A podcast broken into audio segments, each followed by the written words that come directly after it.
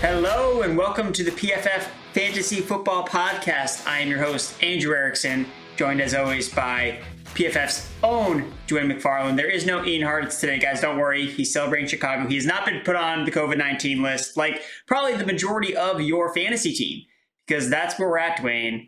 Everyone is on the COVID list, and we've got ourselves a, a long show ahead of us. So, hey, crack open a cold one and join us because it's going to be a long one, Dwain. Yeah, yeah. I didn't even get my cold one ready, but hey, I'm here. I'm ready, as ready as I'm ever going to be. Yeah, I don't honestly. I don't remember. In, in all seriousness, I don't remember a week where I've ever had to adjust ranks so much. Like in fact, like we were just talking before we hopped on, and it, like around lunchtime today, I just stopped and I'm like, I'm just going to do it all at like five or six once we have everything in, because there's so much news like coming right now. But I think that's just kind of a reminder like how fluid folks are going to need to be with this information because now with these other games getting moved back which i know we'll talk about in a minute like there could be players that are not available today that now will be available on monday. And then there's going to be players that you thought would be available for tuesday that are now going to test positive because they're not playing saturday. Like that's going to happen so I think everybody, number one, uh, I think you just gave the best advice. So like whatever your way is that you like to chill, folks, like figure that out. uh, you know, maybe you're just naturally just in a Zen state, and if you are, that's great because I think that's going to be a valuable uh, attribute attribute to have this weekend. Yes, the uh, the tilt is on, as we, as we like to say here. It's it's going to be uh, an interesting couple of days because we got football Saturday, Sunday, Monday, and Tuesday. So so that's the big the big news kind of from today is that we've had three games move. Um, basically, the teams that have had the COVID outbreaks for the most part. So the Browns, the football team, and the Rams have all had their games moved. So the Raiders are supposed to play tomorrow on Saturday, and their their game has now been moved to Monday night uh, against the Browns. So Raiders and Browns are playing on Monday night, and then you have Washington playing the Eagles on Tuesday night, along with the Rams and the Seahawks also playing on Tuesday night at seven. So we only have one game. So the Patriots and Colts will play on Saturday night. That will be the only game on Saturday. So I mean, that game has been okay in terms of like COVID. There hasn't really been any updates. The biggest update from that game, and I guess I'll just talk about it because we're talking about that game, is uh, Damien Harris. Damien Harris has been ruled out of that game with a hamstring injury. That sets Rhamondre Stevenson up very, very well. I think. Um, I mean, I, I can't find a lot of running backs that I don't want to play, that I do want to play Rhamondre Stevenson over. I mean, we saw him in this bell cow role before against the Browns earlier this season, and he was a top five running back. He, they use him in the passing game. Dwain, like I feel pretty good about Stevenson, especially because he does play on Saturday, and it's just like okay, like let him play, and then I feel safe because I know that he isn't going to get COVID. Yeah, no, I think that's a definite advantage. Like, so right now, it's like I've got him right next to like Antonio Jones, Cordarrelle Patterson, uh, sorry, Antonio Jones, Antonio Gibson, Aaron Jones. So I took Antonio and Aaron, I put them together. That's what that's what this Friday is about. Um, you know, I've, I've got James Conner there, which I'm probably going to move down, even though he's going to play. But I've got Saquon there, so I like him above all those. Like, I don't know, like I haven't pushed him up like ahead of any of the big names yet. Like, I haven't pushed him ahead of Mixon or Montgomery or even Leonard Fournette. But like if you think of him as a low end RB one, and then you factor in the fact, you know, the the idea that he gets to play early, like yeah, I mean he's gonna, you know, he should be starting, you know, on most fantasy teams. Where do you have him right now? So I moved him up to thirteen. Like I like feel good. Okay, so him. that's about where I'm saying. Yeah. yeah, that's in the same range as Conner. Uh, sorry, is Gibson Jones. Uh, that's above Barkley. It's above Gaskin. It's above Zeke above James Robinson. I, I just like so. don't like have any question marks. Like I, I feel really confident about him as a play. I know the Colts defense is, is pretty good against the run, but he's going to get the, the volume. You know, he should, and he's been he's looked good all year. So I really don't think that it's super complicated with Stevenson. Especially, I think someone asked me on Twitter, I was like, um, a Seahawks running back or uh, one of these Rams running backs or or Stevenson, I'm like, just play Stevenson. Like, I don't know, like, like which of the Rams running backs is gonna like start. I don't know who's gonna be there. Like, waiting all the way from Tuesday when I have the chance to play a potential bell cow running back on Saturday night. I'm just gonna be like, I feel like you're going to be more frustrated than not if you don't play Rhamondre Stevenson. Yeah, like, and I'm fine with people like if you want to put him in over Antonio Gibson, like, why not? Like, all of Washington has the virus right now, and so while while while many of those players could get cleared to play now that the game's been moved back, like we could see Gibson get deactive, you know, catch it and be deactivated. You know, yeah. so I, am with you. I think that that alone is enough to push him up, like probably get him into the top 12. To be honest, sitting here looking at it, so like I'm gonna name these back real quick and name like which ones you would hesitate starting Stevenson over. Um, Antonio Gibson, Aaron Jones. I'd, start, I'd play Stevenson. Yeah, just stop me if you hear one. James okay. Conner, Saquon Barkley, Myles Gaskin, Ezekiel Elliott. But then, like, if you go up the other way, like, I'm probably still playing Cordarrelle Patterson over him. Josh Jacobs, I'm probably playing over him. But I wouldn't care if someone did play Stevenson because now Jacobs, this is what's going to happen. You know, this is going to happen to the Raiders. Like, they're all good, locked in, ready to roll. And by the time this game gets delayed and it gets to them, like, some of their players are going to be hit with the virus. So even on that, like, I may move, I may basically move Stevenson up against above everyone that I know plays late, you know, plays those late games.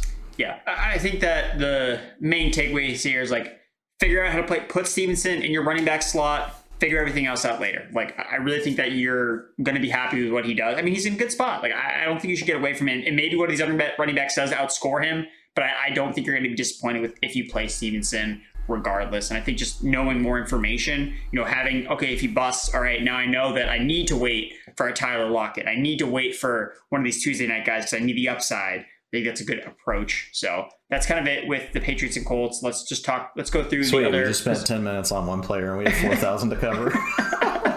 All right, so so Browns Raiders. Browns, so Raiders, we yeah. we thought that Nick Mullens was going to start um, because Mayfield was on the COVID list, Case Keenum was on the COVID list.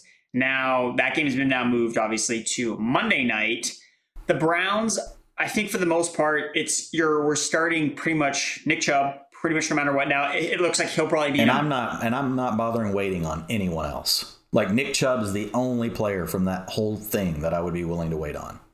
Yeah, yeah, I think that that's safe, and I think that this works. You were going to play Chubb pretty much no matter what, and now there's a chance he gets back some of his offensive linemen, which I think is huge. He's going to be missing Wyatt it's, Teller. It's, you know, you pick up the risk that he could come down with it and be out of the game. Yeah, because because Kareem but, but, but, you do get right, but you do get upside yeah. that to your point, he could have some of his offensive linemen back, which would be obviously is a really big deal. So, and also make sure that D'Ernest Johnson is not available on weight. Like make sure you pick him up because again, like you alluded to, Chubb gets COVID.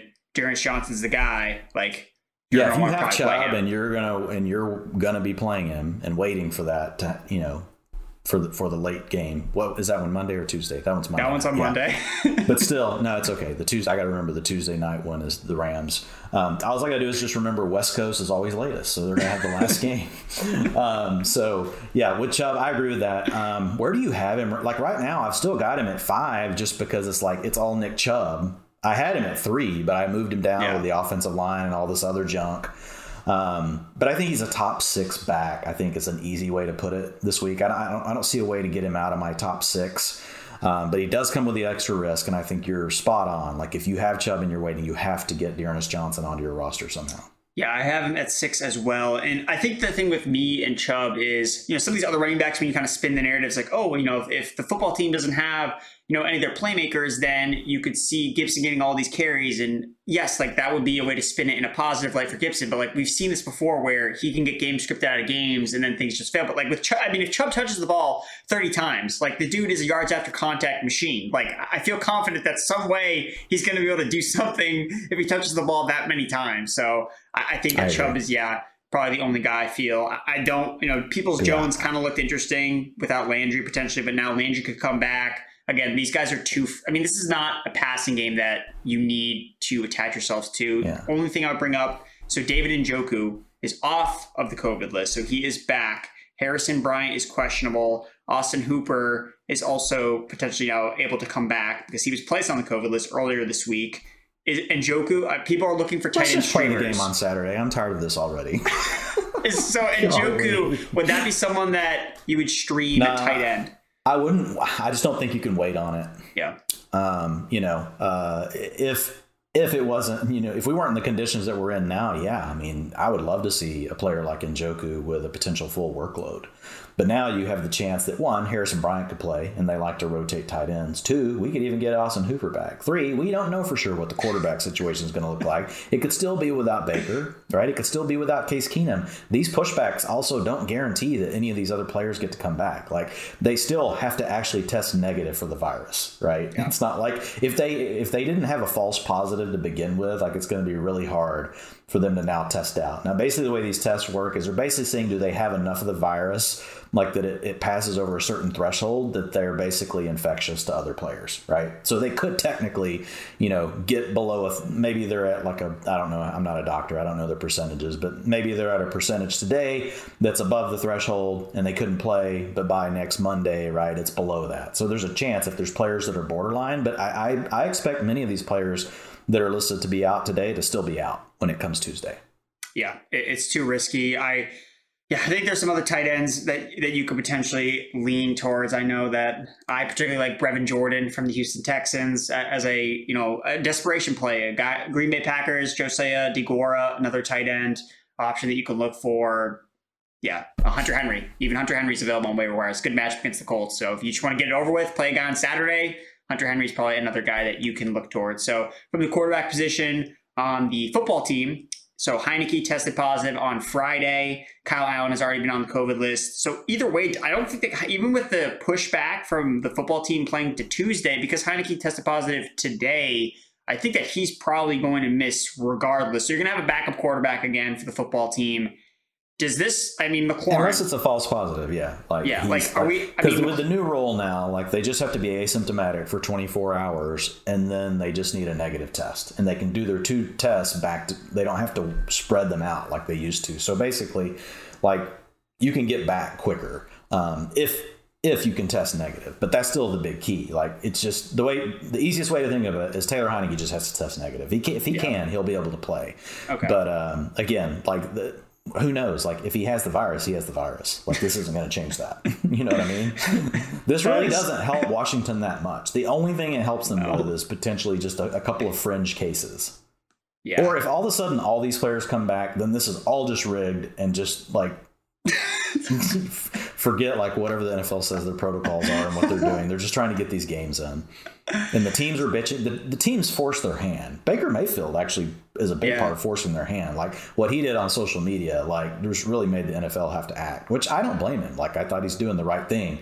Um, it's just a lot for us to unravel. So I, I, just would not count on any part of the Washington passing game. I don't think there's enough meat on the bone anyway to worry about it. Um, McLaurin was limited again, so he'll be back. So I mean, you can think of him as a fringe wide receiver three, but right now I would plan on him not having his quarterback, which means he's not your typical boom bust wide receiver two. You got to think of him more as a boom bust wide receiver three, in my opinion.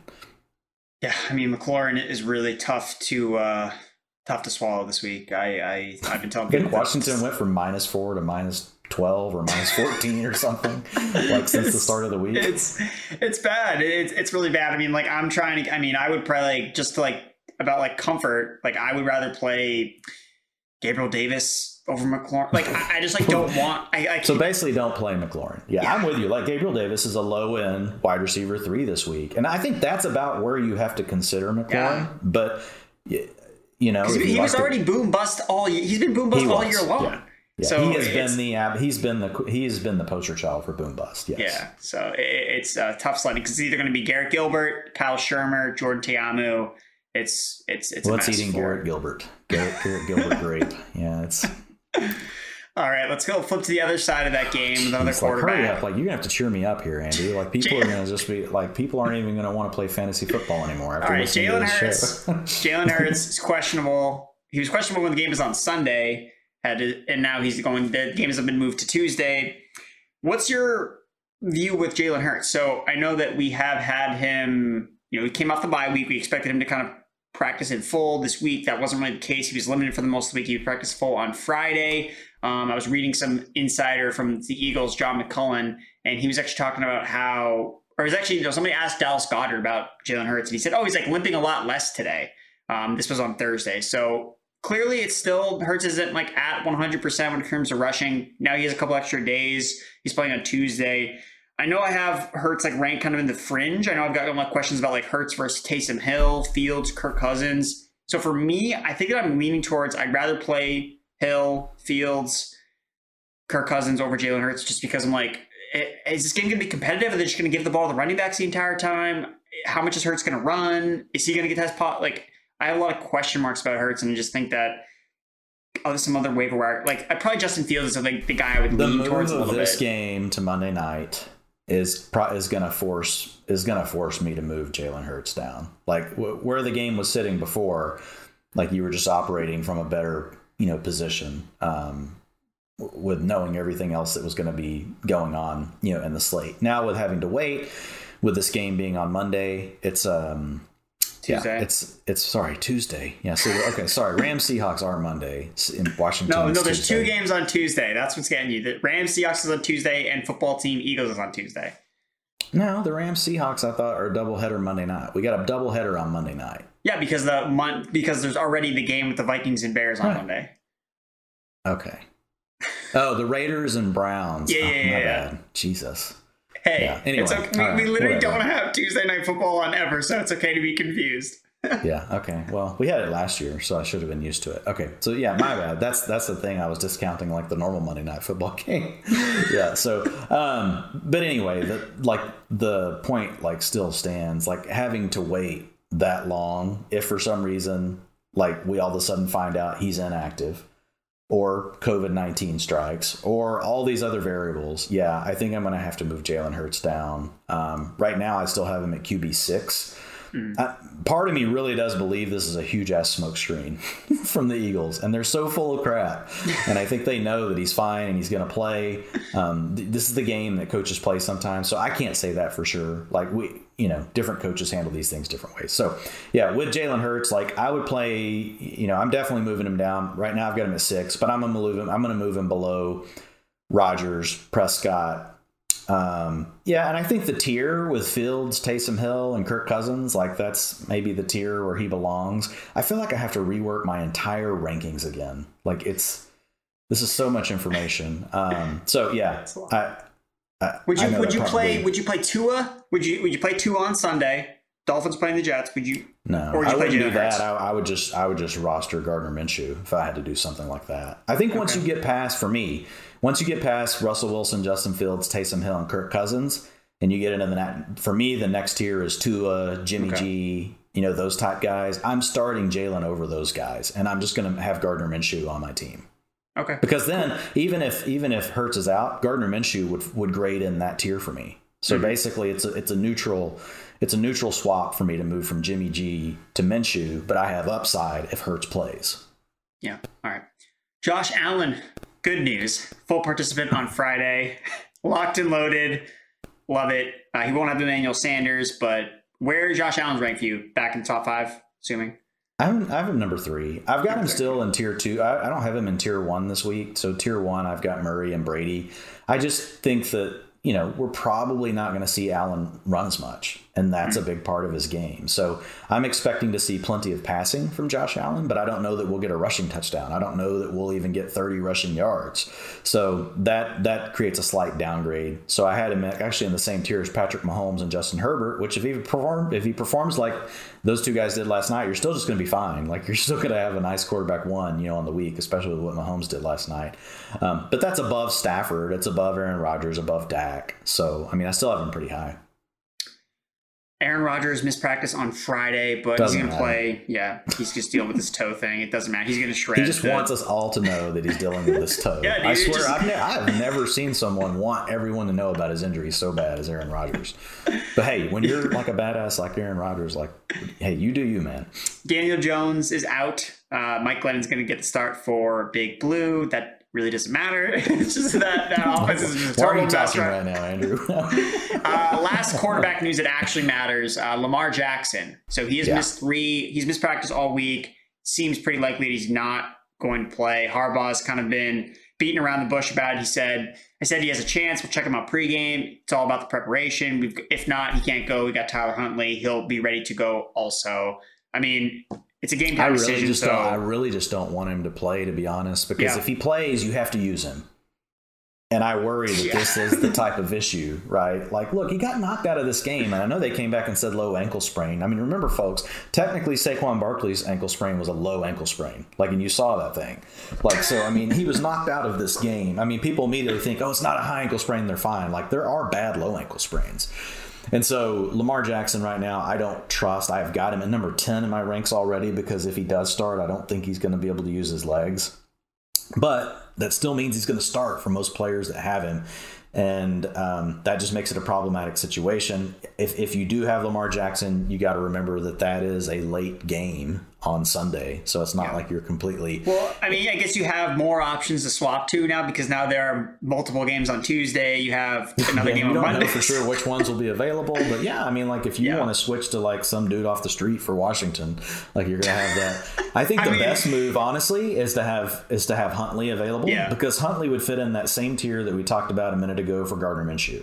I would put him just below the Fields Taysom Hill tier because he gives you a similar type player, right? He can run around. He's his scramble rate's high. It's like up at like 11, 12%, which is great. They could involve him more as, you know, in the design rushing plays. I probably won't do too much because they don't have anything behind him.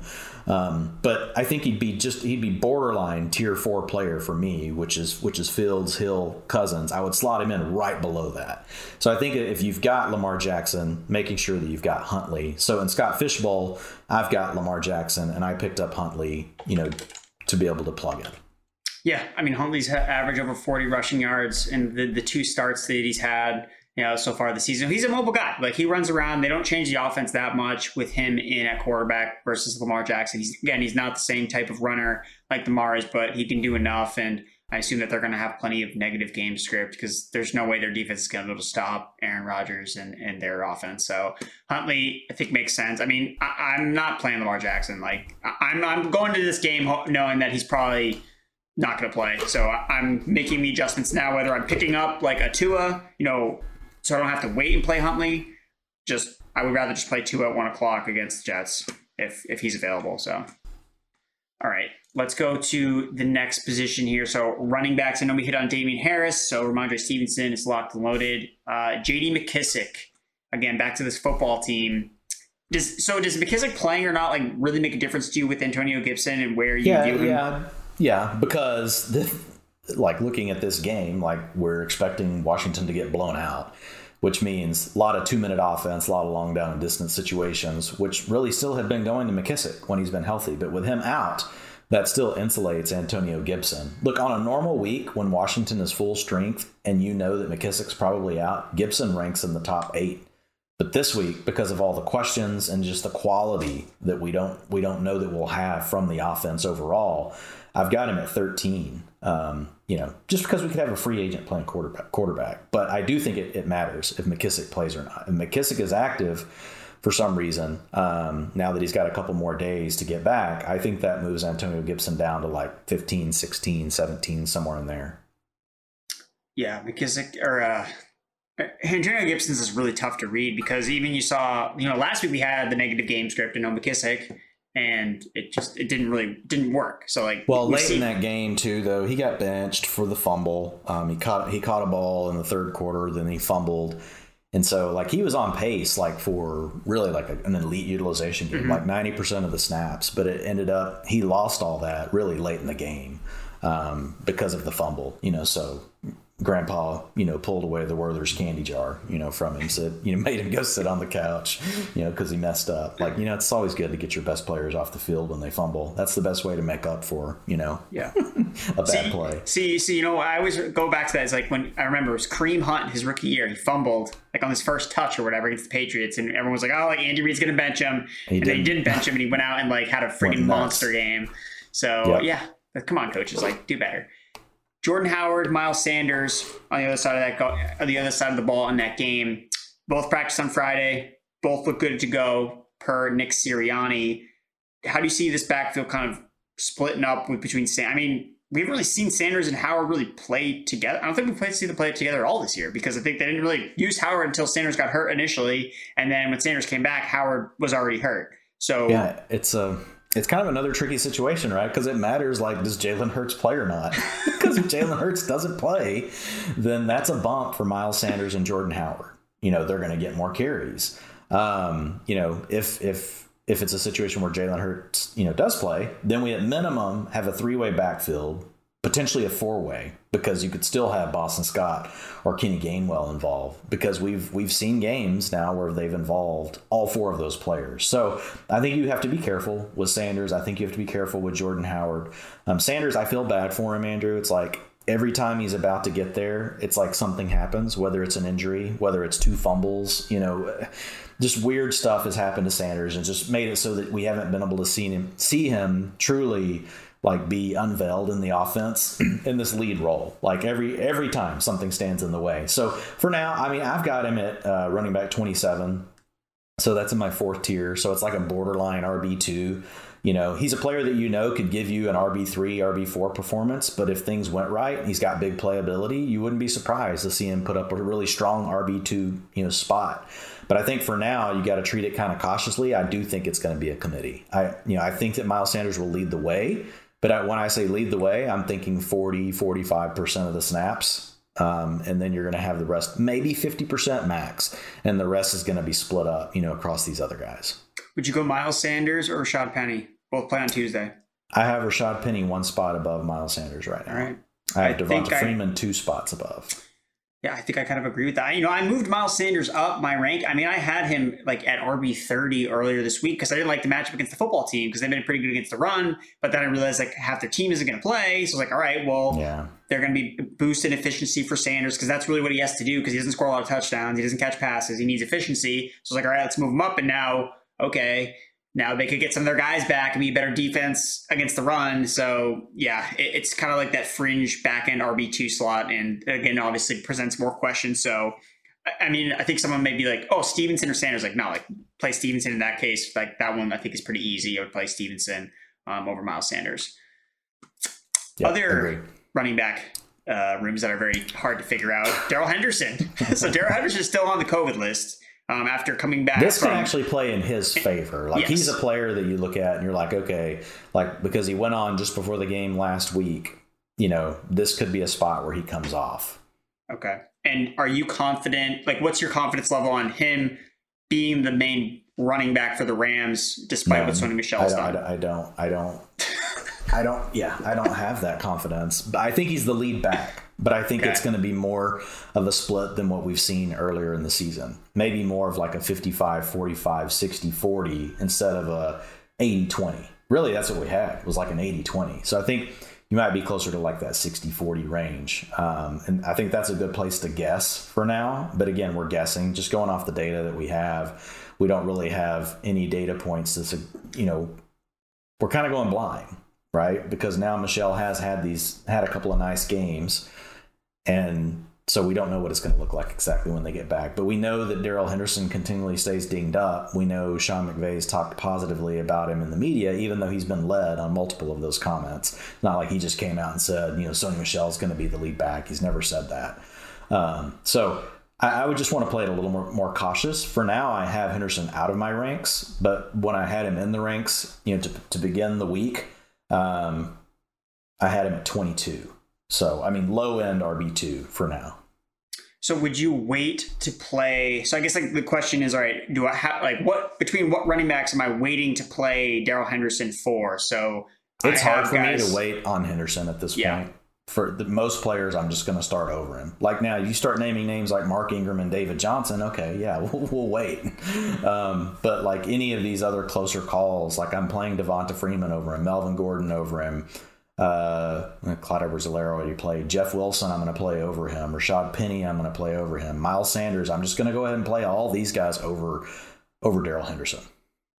Yeah, and, and I think that because there are a couple games on Tuesday, so if you have you know Penny, Sanders, Darrell Henderson, like a combination of those guys, like you're at least know on Tuesday, all right, like I know who I can plug and play here. You know, if I have to fill my flex spot, and that's a big key too. Like make sure whoever is in your flex plays on Tuesday night or, or whatever, because you want to have the most amount of information as possible that you can then make a switch. Because let's say one of these running backs gets COVID or whatever, gets gets ruled out. Okay, now I can look to the waiver wire, maybe pick up a wide receiver. You know, if Tyler Lockett doesn't play, I can pick up Freddie Swain. I can pick up D'Wayne Eskridge, just so you have something to play on Tuesday night and you're not left with a zero. So I think it's just really yeah, important to make sure you put those guys let you flex. move that around. But if you can't, then yeah, you got to make sure it's your flex spot that's open. Like yep. most of the leagues I play in now, like even though a player's already played, I can move them like from my oh, flex yeah. to my running back spot. State of the art. Love to see it. State of the art. Um, so that's the Rams running backs. Um, Jamaal Williams is still on the COVID list. Last week we saw Craig Reynolds kind of lead this backfield. I read a report about Jermar Jefferson that actually said that he didn't really play that's last week because too. he was missing uh, with the flu. Deuce Staley says he expects him to be more involved in the game plan. I mean, look, hard. I mean, like, like not playing Lions running backs is not a hot take. Like, like you don't need to jam in these guys. But do we go back to? I think me and you were kind of talking about this on the Twitter space, I believe, mm-hmm. uh, last week. We are like, you liked Godwin, I liked Jermar. We were both wrong because it was neither of them. so, who do you? Who's your highest ranked Lions run? Like, it, if you had to tell someone to play a Lions running back, would it be Jermar Jefferson again, or would you just go back to Godwin with hoping for the the pass catching? I, I would just try to avoid the situation altogether. I do think Jefferson probably plays Reynolds' role. Like, so look, here's what it comes down to Godwin had the role we thought he was going to have. He was out there for all the passing down work. He just didn't get any of the targets. Um, he handled the two minute offense, handled the long down distance. So essentially, he played the D'Andre Swift role. And then it was Craig Reynolds playing the Jamaal Williams role rather than Jermar Jefferson. I know, confusing. Um, so I feel like I'm casting a movie. Um, so I, I want to avoid these players if I can. If Jamaal was playing, like I, I had him at RB thirty, right? Yeah. Um, so you pull Jamal, Jamaal out, and I think it just gets messy. And so I don't think I'll have. I won't have. Um, I won't have Jermar Jefferson inside my top thirty six, and Godwin won't be either. So it's it's it's a bad it's a bad spot for the Lions. Just lack of playmakers. Yeah. So Carlos Hyde is out. Urban Meyer has got the axe. James Robinson, it's, this has got to be it, man. Like this has to be the spot for James Robinson. I mean, I I'm just going all in, man. I have James Robinson RB three. Like I'm I'm beyond bullish on on Robinson this week. I love the matchup. I love the fact that we could see him get the workload that he's gotten at points this year. Like he's gotten three down workload, and I just don't see why we wouldn't see it in this matchup. So um, I think if you have Robinson, like I'm pretty much starting him in almost every scenario. RB three, huh? On the Jaguars. Wow. Uh, they are playing the Texans. I mean, I give you that. like that's really it for me. It's, it's like... a nine. It's a nine point eight out of ten running back strength of schedule on our PFF metric. Um, yeah, I mean, I, have got him. I've got him in RB two territory, and I'm fine. I think he's uh, he should be starting on most fantasy teams. I'm just not quite as bullish you know as as you are but I, I totally get the reasons that you are. And i like the fact that like you're you're andrew's making his stand. It's late in the season make your stand. Uh, it's like now or never. It's like you know you got all this emotion all this emotional capital and you got to put it somewhere. Like and you're like it's just going to channel all onto this james robinson chip right here. Um all betting it all on black. All right. Um yeah, no, Robinson. Look, you're going to play him if you have him. I've got him in my. I've got him in a as a as a mid range, low end RB two but again, like it's such a mess through there this week. Like I could see Myles Gaskin out, outperforming. I could see Saquon Barkley outperform him. I could see him outperform both of those, right? I could see I could see him easily finish at the top of the tier that I have him in. So again, if you have him, you're playing him. Like the guys that you know, I'm for sure starting over James Robinson. Like absolutely for sure would probably be Mixon, Montgomery, Fournette, assuming he, he plays, which you know they've said he is. Um, Nick Chubb, Alvin Kamara, Najee Harris, Jonathan Taylor, Dalvin Cook. Like I'm, and probably Josh Jacobs, Cordarrelle Patterson, Rhamondre Stevenson. I'm probably playing all those guys over Robinson, but I think I just named like 12, 13 guys. So, I mean, that means anything past that, like he's fair game to me.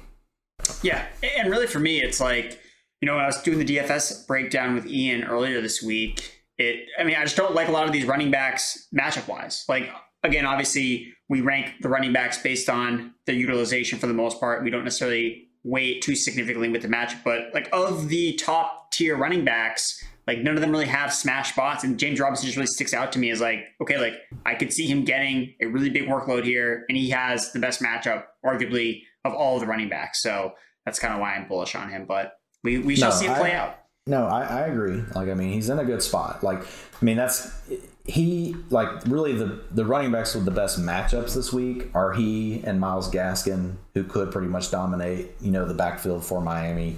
They do have Salvon Ahmed back. Um, and then whoever starts, you know, against Detroit for Arizona. Honestly, I was just kind of hoping they would say James Conner is out and you could use yeah. Chase oh, Edmonds. Yeah. And so I think Edmonds is in a kind of a similar spot. You know, I think that's actually the next guy on our list. So like if for some reason James Conner is out of this game, um, Edmonds will be in my top 15 backs this week. Um, yeah, um, Cliff Kingsbury said he expects both of them to play. So I think it's in a situation. I mean, I can't yeah, imagine. So, that, so that's enough to hold it back. But man, I'm just like, good God, like James Conner's probably not ready to play. Like I know, I, I, feel like they should just let him rest. You but. see the Lions, you're just like, I can't oh, yeah, forgive myself. I don't James play. Conner, well, look, James Conner has carried a ton of teams into the playoffs. Yeah. Like you, are on his back right now. Like uh, if you're in the playoffs and James Conner's on your team, like he's a key reason you're there. Um, so yeah, it's going to be hard to, to go away from him because you're thinking against the Lions, man. Like even half of James Conner could fall in the end zone for two touchdowns. Where do you have Edmonds ranked? Because right he's now, supposed, he's supposed to I play. have him thir- I have him 31. You know, okay. but if for some reason we heard he was going to take the lead role and Conner's more emergency, you know, or if Conner were out, like he would move into my top 15. But for but if not, like it just it makes it more difficult. I'll probably end up moving him up a little bit just because I'm kind of with two DNPs and then just getting back to practice just now today for Conner. It's like he's you know he's pretty banged up. And and, and I guess and Edmonds, you know the irony of all that is like so Conner is carrying multiple high stakes teams for me right now. Um, I mean, and they're good. Like they have other good players, but he's been a huge because he's in my flex. So I'm flexing mm-hmm. James Conner every week, which has been like enormous. And um, so on that play, on he that won the, that won one of my matchups. That won me fifteen hundred dollars. That last play, that last dump off that he got hurt on, because the opponent I was playing had the kicker um, for the Rams, who kicked another damn freaking long field goal. Like he had like three in the game. Um, so it, it, I had just gone back down, and but I was down by 0.10, and I was like, oh man, like I just lost to a kicker, like because it was back and forth. Like he had a lead against me, and then I had, and he had a, he had a kicker and a lead, and I had James Conner, like having to try to overcome like all of that. But anyway, it was just kind of funny. Like I was so excited, and then I was like, "Why is he limping?" you know, I'm because it won my league, but it got me into this championship round, and now I could be. You know, it's it's funny how this how fantasy works. Now I'm playing with 75 percent of James Conner when I'm trying to win 500k, but that's how it goes. Yeah, I, I would say for DFS, I mean Chase Edmonds, I think is a amazing play in tournaments because, like you said, you know they talked about how Edmonds could have actually played last week but they just kind of kept it out for another week. Just being, it sounded like a conditioning thing. Like he's yeah. ready, he's healthy. They just got to get him ready to play in games. Yeah. So um, if they get up big on the Lions, maybe we see more Chase Edmonds kind of get his conditioning again. If James well, Conner is like see, banged you could just up, see Chase Edmonds lead take the yeah. lead role for the week if if Conner is banged up. Yeah, that, that would make sense. So that, that would be something we get like a, a Schefter bomb about. You know, Edmonds is going to lead the backfield. Conner's going to be kind of like that situation with Darrell Henderson, where he was active because of like emergency situations only or something like that. So, you know, pay attention and look out for something like that for the Cardinals running backs. Leonard Fournette missed the last two days, Wednesdays and Thursday, but practiced fully on Friday. Arians says he will play. It's a bad matchup, but Fournette's just, he's bell cow. So yeah, it, doesn't it, doesn't really matter. matter. If he's out there, um, you're playing him. Alexander if he. If he, if he, for some reason doesn't go, I know Arians has said that he is playing, but just since we're covering all these scenarios, in that case, like Rojo would move to like mid RB2 territory. I would not expect him to handle the passing down work. But still, a, a back probably going to see 60, 70% of the carries on an elite offense. So like Rojo, just let this be your reminder. Like Rojo, like he's a nice stash play. Like he's the kind of guy that if for some reason like Fournette re-injures his ankle this weekend, come next Tuesday, we're talking to you guys about waivers. Like people are going to be dumping the whole kitty bank on Rojo. So like if you can find a way to carry him this weekend, especially knowing Fournette's you know banged up, like if you've got the room, I know some rosters are tight and you can't do it, but if you've got a deep bench roster, like Rojo's a great kind of guy to just have sitting there waiting. Agreed. Alexander Mattison is out uh, with COVID. He's the unvaccinated, so he has to take the 10 day quarantine and that means he's not going to play. So we're going to probably see Kene Nwangwu or Wayne Gallman back up Dalvin Cook. Aaron Jones has missed practice this week with a non-COVID illness. He came back on Friday. Aaron Jones is kind of like, I mean, it was really weird how they've used more AJ Dillon. How are you feeling about Aaron Jones in this Packers Ravens Yeah, matchup that no, doesn't I- really have. You know, I don't see the, the Ravens keeping this really competitive, and I think when the Packers get a lead, they're like, okay, well, let's just feed AJ Dillon. Like that's what we like. Like Aaron Jones is way is much better in shootout environments where it's like back and forth, back and forth. Like let's use Aaron Jones as a, as a receiver. But in games where the Packers are in control and cruise control, they use AJ Dillon more. Yeah. Um, Dillon, you know, the last two games that we've had Aaron Jones has actually handled 60% of the rushing attempts, which is what he was handling before Aaron Jones came back. So I think you just have to acknowledge that the roles are different now. Aaron Jones is more of a move around playmaker. They're going to get him out there on passing downs. They're going to use him in mismatches versus linebackers. But I mean, he's only getting 20 to 30% of the rushing attempts. Now, it could be part of it is maybe his knee's not fully healthy yet, and we could see that change over the next few weeks. But I downgraded him this past week for the exact reasons that you mentioned in the utilization report. Just the fact that look, it's not it's it's not an in fact like this is the least work we've seen from Aaron Jones in like 2 to 3 years.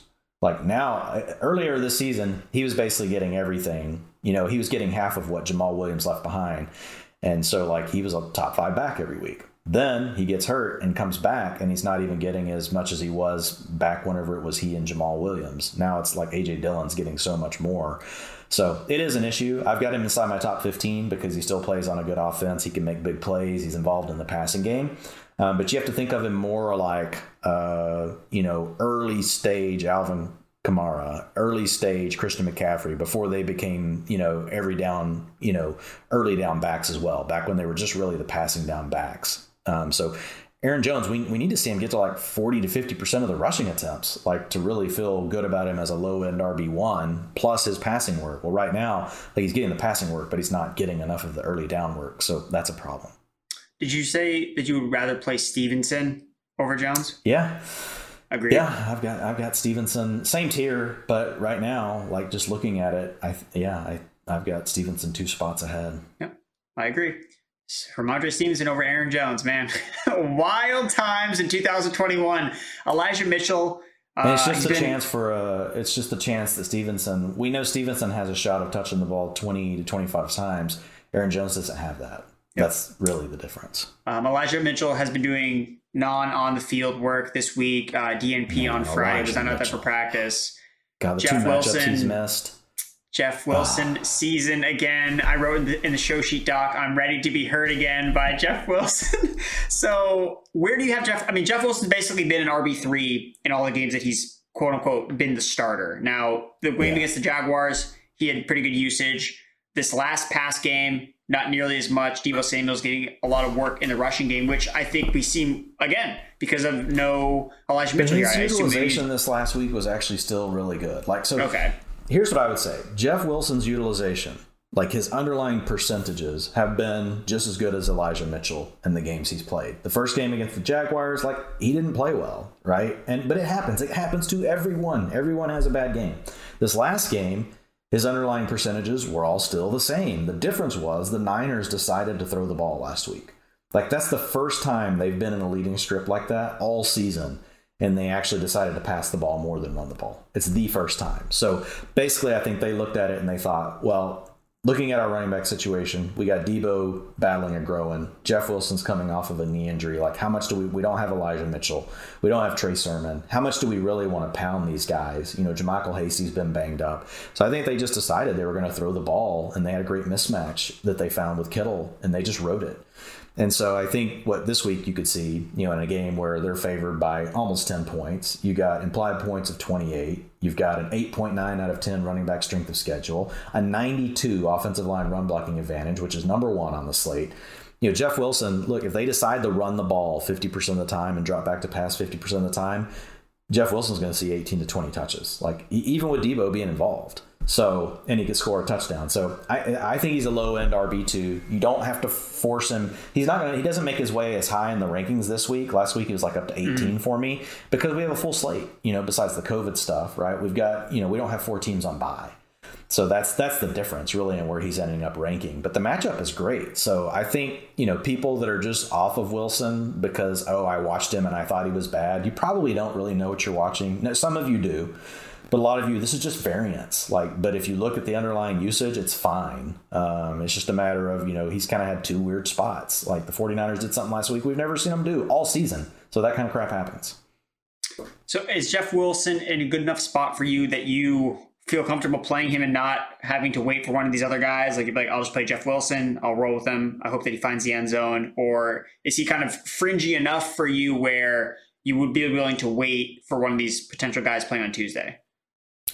Yeah. So like the names on Tuesday. Um, so the Rams running I, backs, Penny. Yeah, like yeah, so like I would probably just play him over the Rams running backs. I've Sony Michel twenty one. I've got Jeff Wilson twenty three. Okay. So I mean those are close. I've got uh, Rashad Penny twenty five. You know, see they're all in the same tier. With Penny though, I haven't adjusted him for Alex Collins being out. You know, now I know we could get Adrian Peterson back, so with Penny will move ahead of Wilson slightly in my ranks. Like once I make my adjustment but still, I would be I would be tempted um, to just go ahead and use Jeff Wilson. Um, but I, I mean, I, I, get it if somebody wants to wait on Penny because he's actually looked good two weeks in a row, right? He's not yeah. just getting utilization; he's actually he's breaking off long runs. Like the big thing for Penny, like 19% of his carries have gone for 10 yards or more over the last two weeks. Like the Seahawks haven't had that all year. Yeah. So I think he's probably in line to get 70, 80% of the work this week. And we could have a Rams team that's missing half their defense. So um, Penny, I would probably go ahead and you know if you if you feel strongly about it, wait on that one. But for like Sony versus Darrell, I would just go ahead and play Jeff Wilson. All right. And while we're just talking about the 49ers in general, so if Mitchell's out, we usually see a boost in terms of rushing production from Deebo Samuel. I would expect to see that something again. He did run a lot of routes last week, so it wasn't like the routes weren't there for him to see targets, but it's really been the Brandon Aiyuk and George Kittle show in the passing game. Do you anticipate Deebo to kind of just be an afterthought in the passing game? Again, it's a good matchup against the Falcons. Obviously, you know everyone scores on fantasy points on the Falcons, but from like a receiver standpoint, like I think at some point, I think at some point Deebo comes back around. You know, okay. I just don't think we yeah. know when that will be. I mean, you can't go from being a freaking thirty percent target hog to being a nothing. Like, you know, I mean, I guess you can. It's Kyle Shanahan, right? I mean, yeah, right. who knows what's going on? but I think that's why they're getting Deebo touches on the ground, to be honest, is one, he's probably the best running back they have on the team.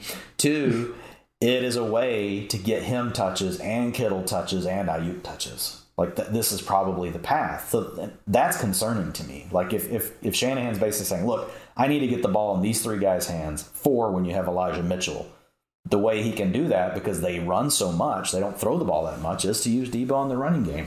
But Deebo's operating on super thin margins. I mean, everybody has to know it. Like, if the, the week he doesn't come up with a touchdown pass, if he isn't more involved in the passing game, it's going to be bad. Like, it's going to be a four pointer, it's going to be a five pointer. It's not going to be good. Um, so, I mean, I've got Deebo the lowest I've had him, you know, all season this week. Um, not all season, but since like, you know, the first couple of weeks when he just blew up. Um, but I've got him at wide receiver 16 right now. You know, I thought he was going to be closer to 20 when the week started, but the way things have worked out, I mean, still mid mid wide receiver too. So you're most likely starting Deebo Samuel. Let's just hope that to your point, like the routes turn into targets again because he is he is out there actually running routes. It's it's not that he's not on the field on passing downs. Even though it feels like every time I look up at the stupid screen, Jauan Jennings is out there and Deebo's not. It's not true. It's a when you really look at the data, that's not true. That's just like my mind plays tricks on me. exactly. So how much how much higher do you have Deebo ranked over Brandon Aiyuk? Uh, I have Aiyuk at 24, so I okay. mean, uh, not much. One tier higher, but like, would it surprise me if Aiyuk outscored him? Not at all. Right. Like, yeah, because I mean, Aiyuk's been getting I, a lot of targets, yeah. and Falcons are uh, they bleed fantasy points through the air to yeah. to, to wide receivers. So one of the Niners weapons is most likely left out each week. And then one of the other guys right? blow up. Like that's how it works. yeah. So you, you just honestly you kind of just have play to them play. All. You got to play them all and play them all every you know each week. Like you have to play your piece every week. Agreed. Agreed. Myles Gaskin, Salvon Ahmed were activated off the reserve COVID list on Friday, so they were at practice. They should play. Lindsay's still on the COVID list. Uh, Malcolm Brown is designated to return from IR from PFF's own De- Doug Kyed. Um, so where do you stand with Gaskin? So he has missed a bunch of time with COVID. He's coming back. We don't know, like conditioning wise, like what kind of shape he's in. I, I assume that he's still going to be the lead running back. Again, it's a great matchup against the Jets. I have him ranked inside my top 20 running backs, I believe. I think I have him exactly at RB 20 yeah, I have him RB twenty right now. are you like are you feeling good about Gaskin? Or are you kind of like nervous to play him, even though the matchup is good? Uh, we know the Miami yeah, Dolphins can't I'm, run block. You know, I wish we had more information, like because these guys coming back in a week, basically. Like for all we know, they just tested positive and it was very mild. Like they yeah. could be fine. You know, we don't know. Like the the range of the way COVID impacts people is so different. Like we saw it really bother Amari Cooper, right? But then we've seen other players come back. We're like, this guy had COVID. What? Like how? Um, so I don't. It's tough to say. I think there's a range there, but I, I think you're close. I mean, uh, you, know, and you're you're rank maybe more accurate than mine. I've got him at 17, so we're we're right next to each other, and where we have him. But he gets the Jets. 35. Yeah, I mean, like the matchup is so like so. Yeah, 35.5 points per game allowed uh, by the Jets to opposing backs, and we're not going to have Jaylen Waddle unless he somehow you know tests out for COVID, yeah. which means there's going to be underneath you know targets available in the offense. We know Gaskin can serve as a good receiver out of the backfield, even though for whatever reason they haven't necessarily like unleashed him in that way this year. Um, so yeah, I think there's you know Gaskin for me is a mid RB two. Um, you know, I think if you want to a low end RB two, that's fair as well, just because you know you know there could be issues with COVID.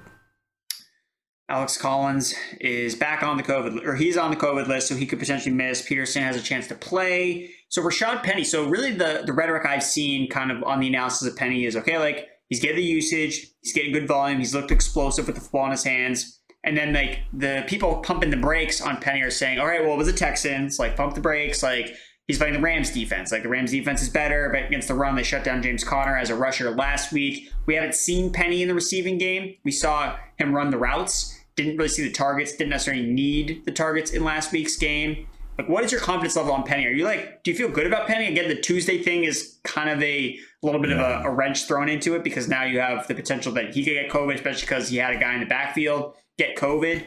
So, are, has yeah. the news changed at all for you with, with Penny at yeah, all? How do you feel about move him? up some just because of Collins um, okay. being out for sure. Because it really, he still did share time with Collins, but he clearly mm-hmm. led the way last week. Um, you know, last week I had Penny as a low end RB two, and then this week because you got a full you know slate of backs, he was going to be a high end RB three for me.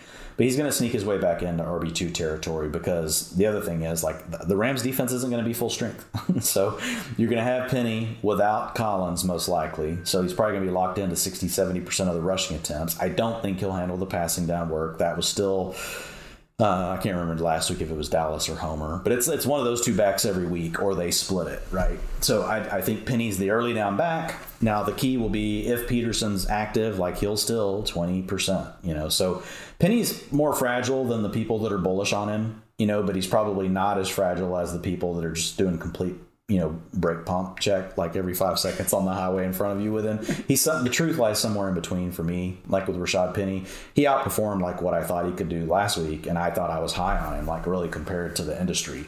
Um, but he came through in a big way, and everybody reached out to me, dude, you're awesome. And I'm thinking, I just said he was a low end RB two, not the RB one on the slate. I just said, hey, maybe you could play him, uh, but I'll, you know, we'll take the back the the back pats where we can get them, huh, Andrew? Because we get we get we get you know the crotch kicks plenty. So yeah, yes. um, so with Rashad Penny, you know, he's borderline borderline RB two this week. What number do you have him at right now?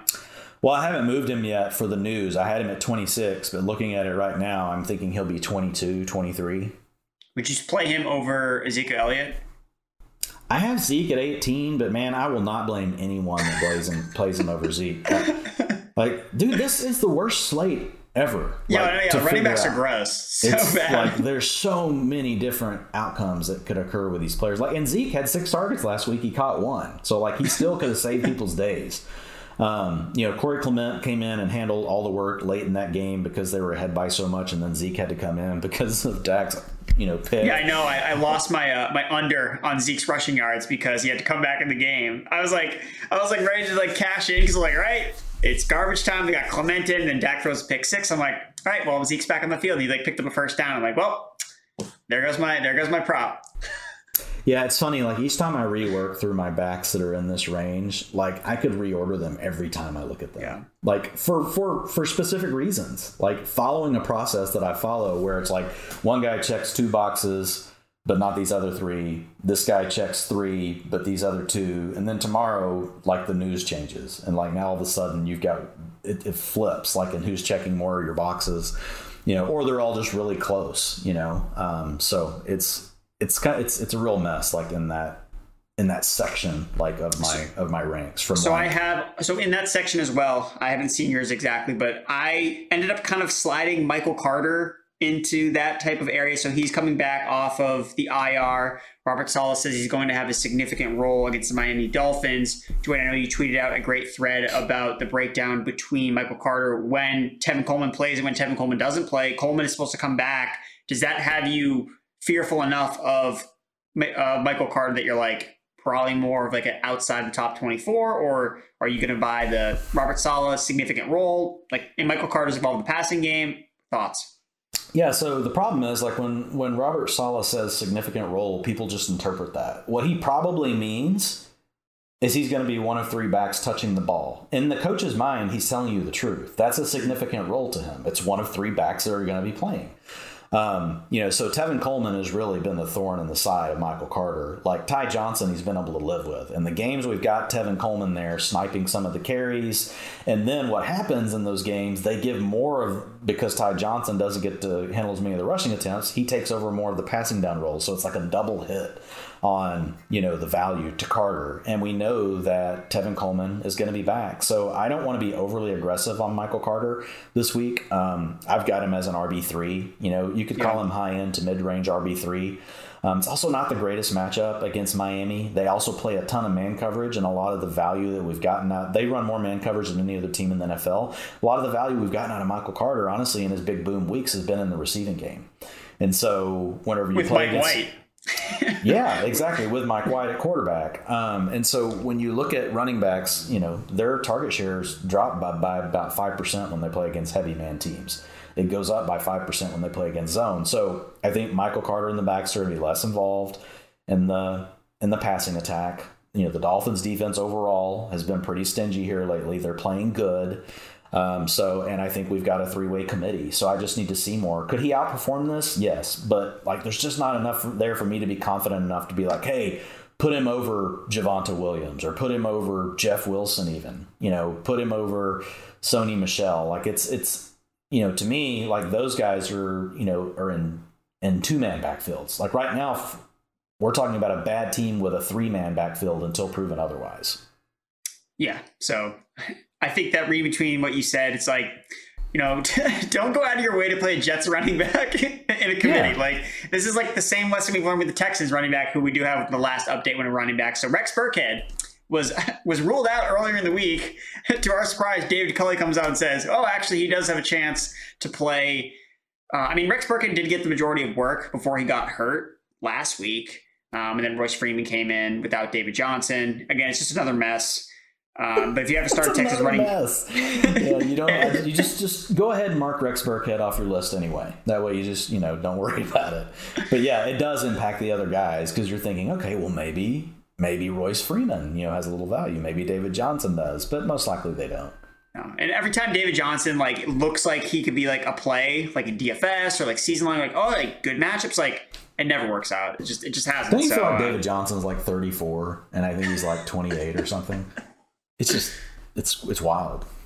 Yeah. So uh, all right. So that's it for the running backs. Dwain, has there been any breaking in. news? We got through the running backs. Has there um, been any breaking news while we've been we've been uh, let me recording refresh. here? I just want to double check before we hit on two wide receivers. No, Don't the Giants to... have signed Jaylon. They've signed Jaylon Smith. Don't worry, you'll soon release him, Giants, unless you just like a, a linebacker that likes to run sideline to sideline and not tackle anybody.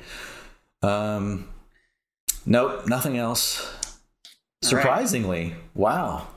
Kareem Hunt was put on COVID nineteen, but that didn't matter. He was already out for the game. So yep, he was out for the game. But it just means that the the COVID is in the Browns running back facility somewhere. So that's why you got to get D'Ernest Johnson. the Browns running back facility, like something like facility. that. All right, yeah. so wide receivers. Uh, we talked about the Browns receivers. I'm not willing to wait for Landry or, or any of these guys. It's just way too much of a fringe play. McLaurin again, same thing, concussion horrible quarterback play potentially. Curtis Samuel is also out again. He has a new injury. Man, I just wish that Samuel they should just put him in IR to start the year. Like I don't know what they were doing with Curtis Samuel. Um, the Eagles.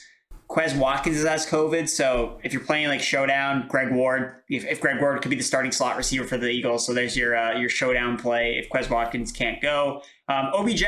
So Odell Beckham Jr. So this is kind of like the biggest news so far today um, when it comes to like specific players. So he tested negative, so he's definitely going to now or have a better chance of playing.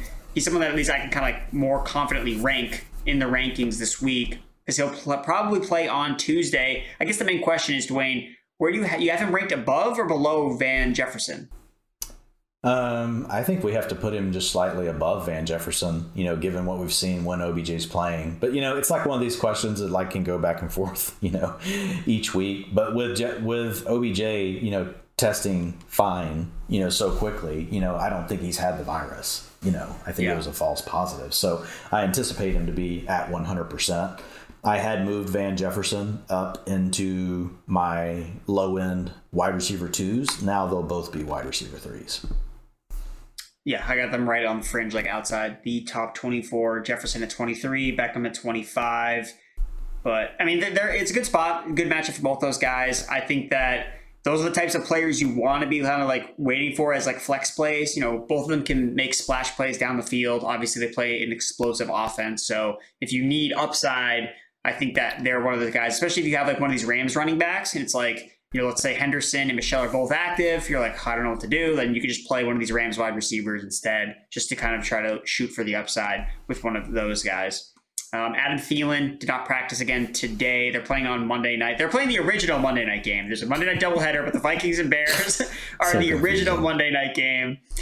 I, I mean, it doesn't seem like Thielen's going to play. Where do you have KJ Osborn ranked? Because I've got a lot of questions about him this week. I was kind of tentative to like put him up into the top 36 because I thought maybe Thielen would have a chance to play. It's really trending towards Thielen not playing. I would not hold out hope for Adam Thielen. He hasn't been practicing. It's an ankle injury.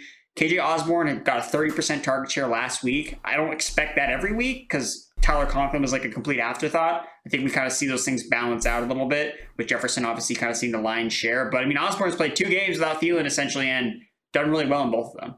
Yeah, no, he has. Um, and I'm with you on Conklin. But yeah, I've got him at 35. So he's low end. Yeah, I got 35 too.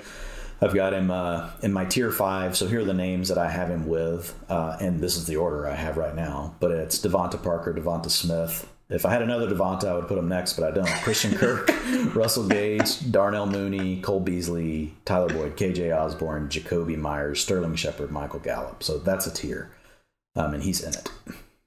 All right, and also just breaking news here. So Elijah Mitchell is officially out um, with swelling in the knee. So he's going to not play. So I know we talked about Jeff Wilson, and don't bury the guy. Like he has a role. You know, Dwain talked about it. You know, he has solid usage of that offense, and he's playing the Falcons. So like, there's a lot of things that work in his favor. So don't just bury him. Like, yes, there could be some better players on your roster that you could play ahead of him because again, we have all the teams available. So don't feel like you need to jam in Jeff Wilson, but don't look at him and be like, this guy sucks. I don't. I like him more and more in DFS. I'll be interested to see how much we oh, change yeah. his projected uh, rostership. No. But I mean, if he stays down below five uh, five percent at five grand because everybody's been burnt by him, like I'll I'll be happy to play Jeff oh, yeah. Wilson. I mean, the so guy it's an, it's seen... an, yeah, it's an eight point nine out of ten on the running back strength of schedule, like I mentioned earlier, and again, ninety two offensive line run blocking advantage. It's the best yeah. on the slate. Yeah, I think I'd rather be overweight on Jeff Wilson than underweight yes, on the field than, than sure. Wilson this week in DFS. Again, guy, we've seen him put 30 points up before. He gets if he gets the goal line carries for some reason Deebo doesn't get them. Boom, like you're cooking with house gas. Let's go. So Lockett, another big COVID player. So unfortunately, like we'll talk about Jaylen Waddle, but Lockett gets the you know the better version of this because his game gets moved after he was put on the COVID list on Thursday. That gives him a chance to play suit up for Tuesday night. I know I was really high on DK Metcalf thinking that maybe Lockett doesn't play. I liked Gerald Everett a lot more, thinking Lockett may not play. Now there's a question marks. I know I got the question on Twitter. It's like, do I wait for Lockett or do I play Julio Jones or Russell Gage? And I said, look, I think that Lockett is far, way far ahead of those other two guys. So I would be willing to take the risk of waiting for him because I know that Lockett, you know, he's just been really consistent as of late. I think that it's a good matchup for him in a high power game against the Los Angeles Rams is that kind of just the move with Lockett? It's like, look, like you got to take on the risk, and that's kind of like, I mean, Lockett's like a risk every single week. It seems like because he's just so volatile, and I mean, just kind of throwing in the COVID thing just kind of makes it uh, just another element to whether you're going to play. I, mean, I think it's a, a floor ceiling combination. I'm not doing that just because like he's he needs to test negative. I don't think we can assume that most of these players are going to test out. I think right. most players that are that are missing right now will also be missing come time we play these games. I could be wrong. But I think most of them will be missing by the time we come Monday and Tuesday. And so when I say most, I'm going to assume that Tyler Lockett is one of those that doesn't get to play this game.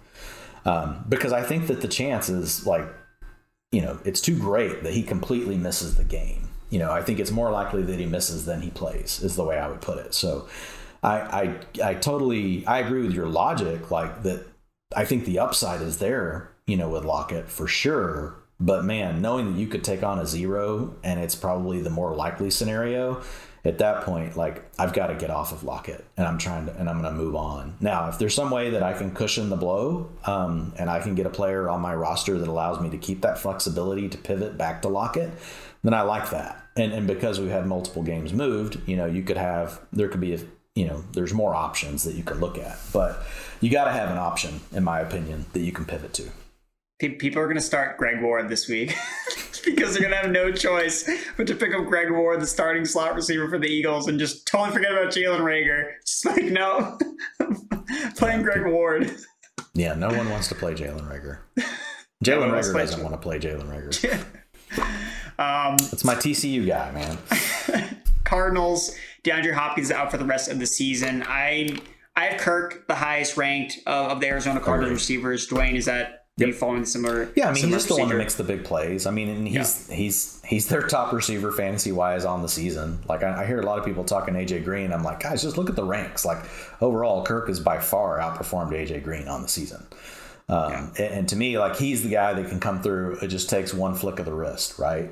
You know, and okay, boom, 60 yards, Kirk touchdown. You can't get that with AJ Green. Like it, it has to be multiple targets. So to me, it's just thin margins on AJ Green. More ways to get there with Christian Kirk. I've got him at I've got him at wide receiver 30. Yep, I um, believe I got him at wide receiver 28. So I think Kirk is a, a solid plug and play guy. I mean, I'm gonna have to probably play him instead of Tyler Lockett this week. So uh, looking forward to playing some Christian Kirk, Jaylen Waddle. So unfortunately, Jaylen Waddle doesn't get the same treatment that Lockett does. You know, for some reason, Miami's game doesn't get moved because even though they had a COVID outbreak in their backfield and a bunch of their players tested positive, their game is still on for one o'clock on Sunday against the Jets. So Waddle. I mean, I, would not bet on Waddle playing. I think Lockett obviously has a better chance because the game got moved. Waddle, I, would not hold out hope for him. You need to find an alternative. DeVante Parker, is pretty set up well in this spot. Um, I know you said you had him in your like 30s, Dwain. 28. 28. I'm trying to see where 28, but a, but a tier that goes from 28 to 38. You know, so I've got him as low in, you know, wide receiver two, you know, or mid range. Uh, sorry, wide receiver three, um, all the way to being potentially just outside your wide receiver three status. But it's, yeah, it's a I solid have... matchup against the Jets. You know, 7.4 out of 10 on our wide receiver strength of schedule metric, 82.7 wide receiver cornerback matchup. Yeah, the Jets only give up 31.8 points to opposing receivers, but it's because they suck and in you know they they're losing. They lose. They're losing in the second half, so teams just run on them. But the Dolphins, you know, they throw the ball more than the NFL average in games where they lead. So I think they're, you know, we're, we're dealing with a situation where Parker could still be seeing some targets more often than what some teams might, like in the third and fourth quarter. Um, it also depends on the health, right? Of like how many of these backs do the Dolphins actually have back? You know, there's this other stuff going on. So I just like the fact that Miami throws the ball more and it's a good matchup, um, you know, against the Jets. So I think he's squarely in the wide receiver three conversation with Jaylen Waddle out. Yeah, I'm a little bit more bullish on Parker. So I actually have him, at, so in half point PPR, I have him at wide receiver 17. I, I think Parker, Ooh, I mean, he's, nice. he's been every time he's played this year, he's gotten at least seven targets. Think it all but one game. It was the game he came back from first from injury, and he wasn't even playing a full complement of snaps. But he's at least four catches in every single game he's played this year. He is the number one guy. I don't think anyone on the Jets secondary can stop him. If you look at PFF's wide receiver cornerback matchup chart, right at the top is DeVante Parker. You know, against some guy I've literally never heard of because that's that's who the Jets are basically putting at cornerback this year. So I think Parker, especially in DraftKings, he's at 4,300. I mean, cash games, I think that he's a lock. And I think that he's in a really good spot. You know, he's been productive when he's been healthy this season. So I like DeVante Parker. Next receiver, DJ Moore, uh, is limited this week with a hamstring injury, so he's questionable for this matchup. It's not a great spot. Again, I mean, anytime you have Cam Newton throw you the ball, it's not a good. People see more PJ Walker. It's in Buffalo. It's on the road in Buffalo, so cold weather weather conditions. I, I really don't like this spot. Moore, Moore is just Moore is a talented receiver where I would play him over like a McLaurin and other guys that are in tough spots as well. But DJ Moore, where I mean, wide receiver two this week. Yeah, I've got him as mid-range, low-end wide receiver two. But uh, all the things you just mentioned are all valid. Like you got quarterback concerns, uh, you got matchup concerns. Not as bad now that they don't have Tre'Davious White anymore. Um, you know, I haven't even looked at the weather for Buffalo. Is that also a concern? it's like, not windy, but it's just cold it's just and just cold, like yeah. anything that like anything that could potentially inhibit Cam arm from doing anything less or less than it already is doing is just is concerning for me. Yeah. Just which as much as you know we all want to gripe at Cam, like the combination of Cam and PJ Walker has at least meant like basically 250 yards passing every week. We we would pray for that, right, from Sam yeah. Darnold. So it's actually been an upgrade to DJ Moore having these two quarterbacks playing over the last three weeks, even though like you know an upgrade is only relative relative to how bad it was before. Um, but no, yeah, I, it's not a guy that like you're super excited just to try to figure out like how do I get him in a lineup. Like it's just basically well, I drafted him this high. He ranks as a top 24 receiver. Like, I don't have a better option. I'm playing DJ Moore. But it's not. Would you start? Like, like in DFS, I'm really not like trying to figure out how to use DJ Moore.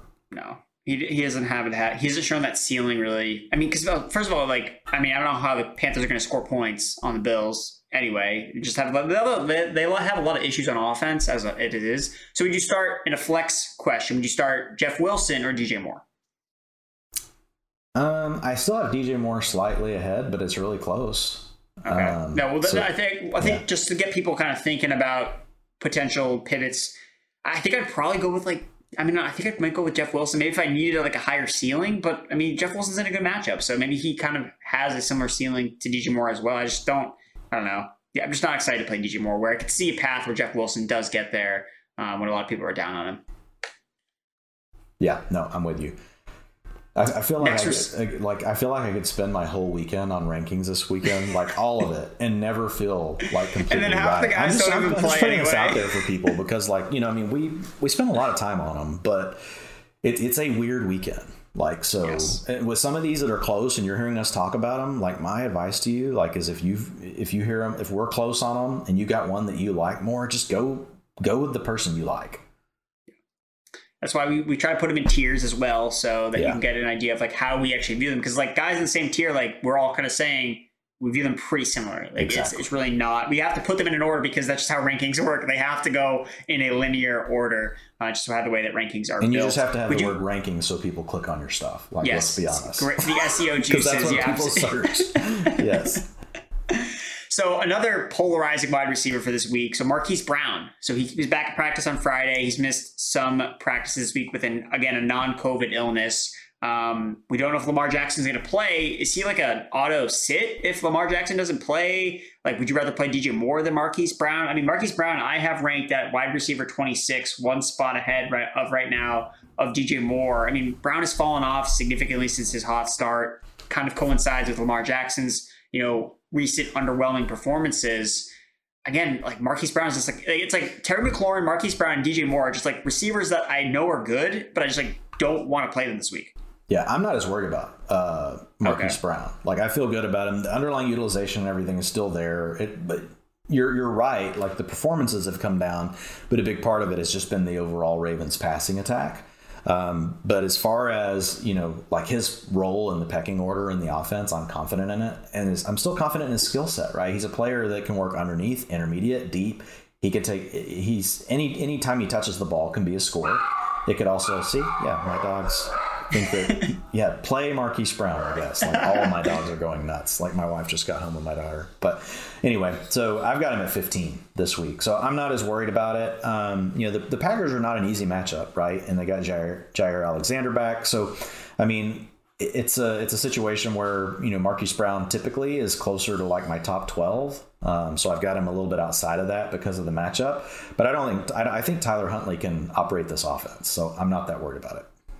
All right, I like that. I, I moved Marquise Brown a little bit back up after I, I buried him with Tyler Hey, Huntley. I have but a you, couple. I, I- I've, I've definitely got a couple notes down, like the players I've got to move. like I'm like, okay, I'm being too stingy on this player, and like I got to go relook at Parker. So, but that I love. That's the other reason I love walking through these, like, you know, doing the show together. Even though we're talking about it from an injury perspective, like it always gives you another perspective on your rank. Yeah, no, for sure. Allen Robinson um, put on the COVID list, so they're playing on Monday night. Darnell Mooney's kind of had back-to-back dud games. You know, one of them was played in that weird weather game last week. It was just kind of, you know, Damiere Byrd was catching the long touchdown plays. Just another weird game from the Bears passing attack. Mooney, I mean, he's had you know north of like a thirty percent target share in a lot of his games this year. A lot of that has come with Andy Dalton. I mean, I still like Darnell Mooney. I mean, I think the matchup is, is really good. I mean, the Minnesota Vikings defense has just been atrocious this year. Yeah, I still like Mooney. Um, it's a 10 out of 10, to your point, on wide receiver strength of schedule.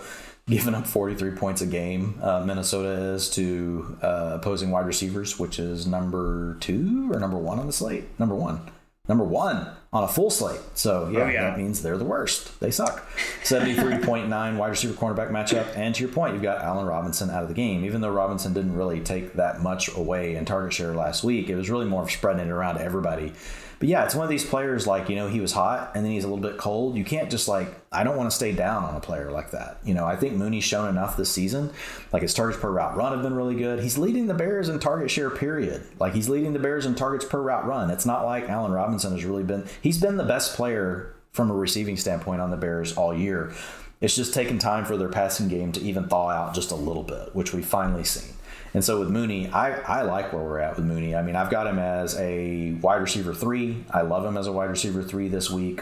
You know, I'm going to find a way to use him um, wherever I can. Now, obviously, like this is a this is the other Monday night game, so it's more of a showdown. the thing. non-COVID Monday night game. the non-COVID Monday night game. Yeah, exactly. Well, even though the bill, like the, the Bears have a bunch of coaches um, on the COVID list, but uh, would you start Mooney or Van or the Rams wide receivers, Jefferson and OBJ? They're at the same tier, they'll be on the same Okay. tier. Okay. All right. Well, you'll just start whoever is playing. Like that's Exactly. that's the move. Whoever is actually on the field, that's what you'll play. Um, last notes from receiver. So Emmanuel Sanders is out. Gabriel Davis, I think, is look. If you're looking for a plug and play receiver off the waiver wire, I think Gabriel Davis makes a ton of sense. He has 12 targets inside the 10 yard line this year, which ranks top 20. The guy is 90th in routes run this year. So Gabriel Davis, whenever he's been on the field, he's been productive. He's, he sees high value targets, and honestly, it's been it's been too long. Like we should have seen Gabriel Davis play bef- way before Emmanuel Sanders got hurt. Like he should have been playing way more snaps. Anyway, Sterling Shepard has a calf injury. It's, it's a new injury. Just don't play Sterling Shepard. Like it- we've been down this. Like yes, his target rate per route run was really high this year when he was healthy. He's not healthy, and now he has another new injury. Mike Glennon's at quarterback. They're playing Dallas. I mean, I mean Dallas's defense is on fire right now. Like Dwain, you can attest to it. You know, Dallas's defense is going to be all over Mike Glennon, and I I just don't see anything good happening from this passing attack. So I'm not playing any of these Giants wide receivers. So even though Kenny Golladay could see, you know, ten targets for what, like four catches, I like, had it's just Sterling not Shepard in my. Just borderline wide receiver three, just because the Cowboys run the fifth the fifth most man coverage. 41% targets per route run to Sterling Shepard. But if now we're dealing with a new freaking injury, then I'm just to, I'm taking him, I'll just take him out of the damn ranks. I'm sick of this Yeah, guy. it's it's it's just the, the Giants just can continue just like just go on the decline. It's not good. Uh, and then last injury here, so MVS Marquez Valdes Scantling is listed as questionable with a back injury. Now it's a good spot for MVS when you just look at the Ravens secondary, just totally decimated. I guess the only thing I can see with MVS is like he just got to catch that explosive pass. So I, he's again he's another upside wide receiver if you need it from a, a big playmaker. But I got MVS as like what, like a wide receiver four this week. yeah, me too. Wide receiver 42. Yeah, so you can see it. You can you can obviously paint the picture where he goes off against a banged up secondary, but you also see where he goes out, but run- runs a bunch of routes, and then it's not. If the game isn't competitive, then they just like we don't need MVS, We don't need to use him in this game. So Yeah. that's it for MVS receivers. is, MVS is best served if you're going to do like a Roger stack. Like that's when you use MVS. Like you know, I mean, there's guys. There are some people that have won tons of money in in daily fantasy. Like basically, like there's I think there's one guy. I don't know if we've talked about this before. I can't remember his name, but I want to say he's won like three major contests, and I looked at all three of his lineups, all different times. They were all Aaron Rodgers. I think he basically plays Aaron Rodgers stacks every weeks, every week. And hey, well, it's they, gonna hit. They hit, and when they hit, it's often low owned. And then, like, so he just cashes checks like on those weeks. Like, I'm like, man, like sometimes things are just simple, I guess. It's not a bad strategy. Hey, you know he's gonna hit. You know he's gonna have a thirty point game some point. So you just play him yeah. every single week, and the one week he hits, it makes up for all the times he didn't hit. Uh, You know that's that's it's like playing that's, the same lottery numbers every week. I guess I don't know, something like that. that's the move. Uh, tight end. Not as long as the other positions, so we'll get out of here as soon as we can. So David and Njoku, again, we talked one, about yeah. him at the beginning. So Darren Waller is out with his injury. Foster Moreau looks to get the start. I mean, he's playing on Monday night now. I mean, Moreau's been disappointing. I know his routes run per dropback increased substantially in the second start he had without Waller, which was a good sign. But again, just the inefficient play from Moreau. It's all matchup Moreau- stuff. In that second game, or in that first game, like instead of using 12 personnel as their second package, they use 20, which is two backs and three receivers to keep mm. Renfro on the field. And so that bumped Moreau off. Then last week they actually used the 12 personnel package, you know, which got Moreau back on the field outside of just 11. So I think it's just it's a matchup dependent thing, but overall, like the routes have just been too empty.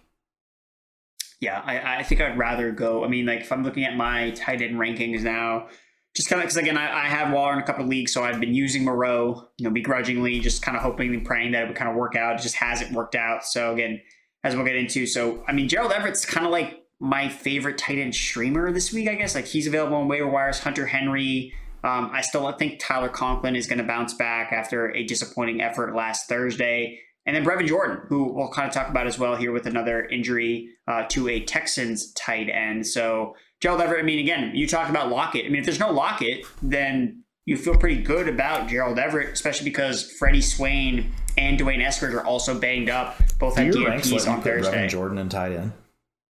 Brevin Jordan. Wait, what? Because we put him as wide receiver. Like in, in, the projections, he's at wide receiver. Even better. no, no, he's. That, I mean, no, he's tight end eligible. Like, like I, I, know, like, well, that's what he is on every site. But I just know, like, in our ranks every week, Brevin Jordan's a receiver. Interesting.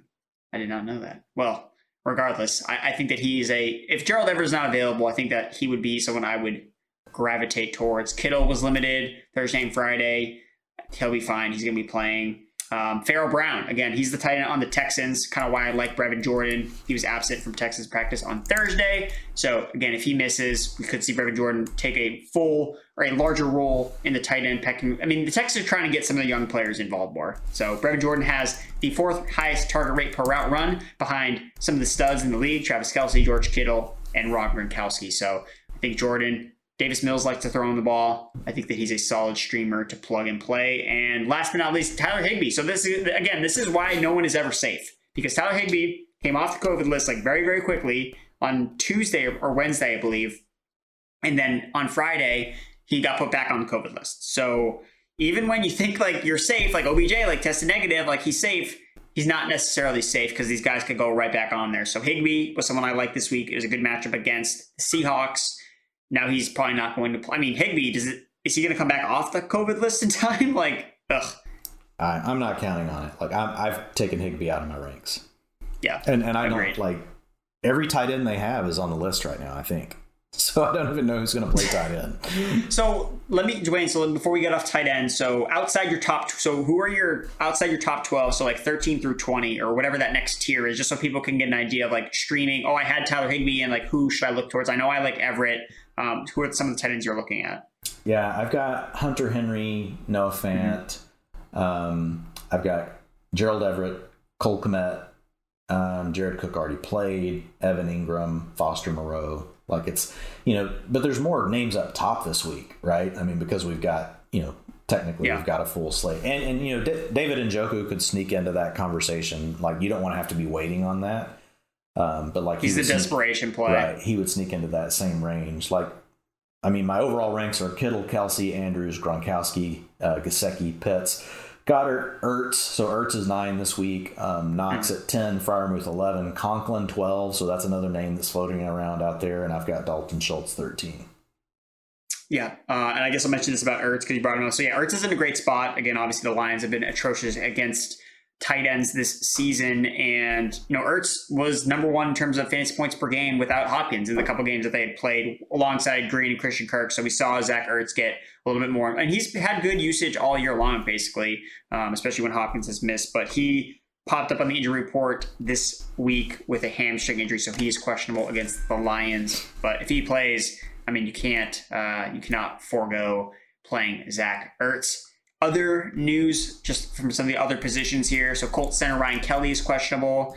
Uh, AJ Bouye is out with a foot injury. That the cornerback for the Carolina Panthers. Uh, Bengals cornerback Awuzie is out, uh, but Trae Waynes going to be activated off IR and officially moved to the 53 man roster. Sean Payton, head coach of the New Orleans Saints, has COVID.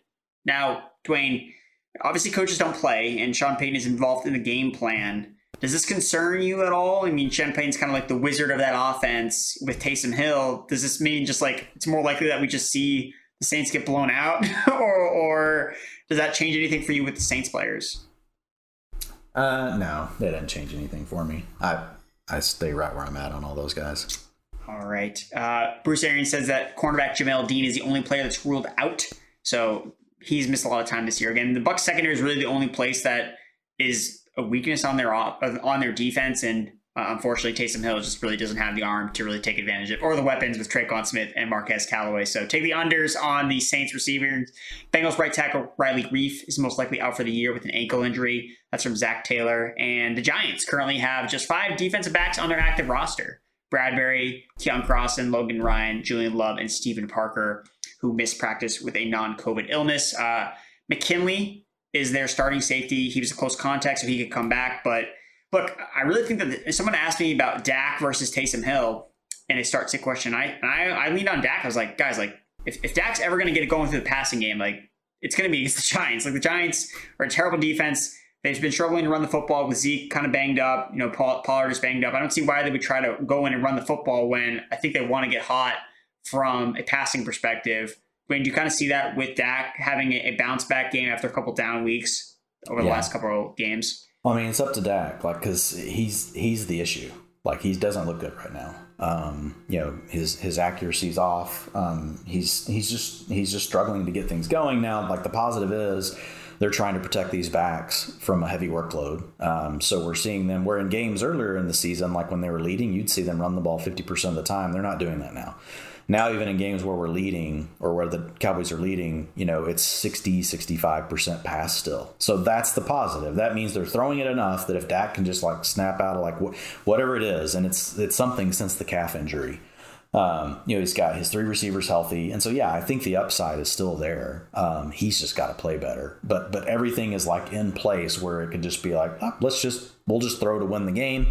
That's how we're going to win, and you could throw for four touchdowns like that. That's in the range of outcomes for Dak. So yeah, I agree with the advice you gave. I've, I still have Dak ahead of Taysom Hill, you know, um, in the ranks, you know, and I'm, you know, Taysom Hill's at 14. And again, this, uh, it's a week where we don't have, nobody's on bye. Like, so Taysom Hill in most weeks, he was in the top 12 because you got somebody out on bye. He's just, you know, just outside of that because of that this week. All right. And then, so I have just like a list of the, the COVID outbreak teams, basically kind of listing off like what these teams are dealing with, just so people understand that you know unless we get updated news, you know, closer to coming into Monday night, coming into Tuesday night with some of these teams, like the Browns are so depleted at on defense, like Ronnie Harrison, Troy Hill, John Johnson, Greg Newsome, Malik McDowell, Terrace McKinley, Anthony Walker, Jedrick Wills, White, like there's Mack Wilson. So I just that's why the Browns defense was I mean, that's why the Browns were vying to get this game moved because they literally had no one left on defense. So again, you have to adjust expectations for guys like Derek Carr and J- Josh Jacobs. I mean, Josh Jacobs is still like a top 12 running back for me, and I even liked him a lot more when I was thinking he was going to play just a totally depleted Browns run defense. And I mean, if they're playing with the lead, I think they're just going to feed Josh Jacobs. So I think it's just good for Josh Jacobs overall. Derek Carr, he's just been too inconsistent this year. I mean, it's really Renfro, Josh yeah, Jacobs. He doesn't have enough weapons either. Without Wall- yeah. he needs at least Waller and Renfro. Like you know, and he, it,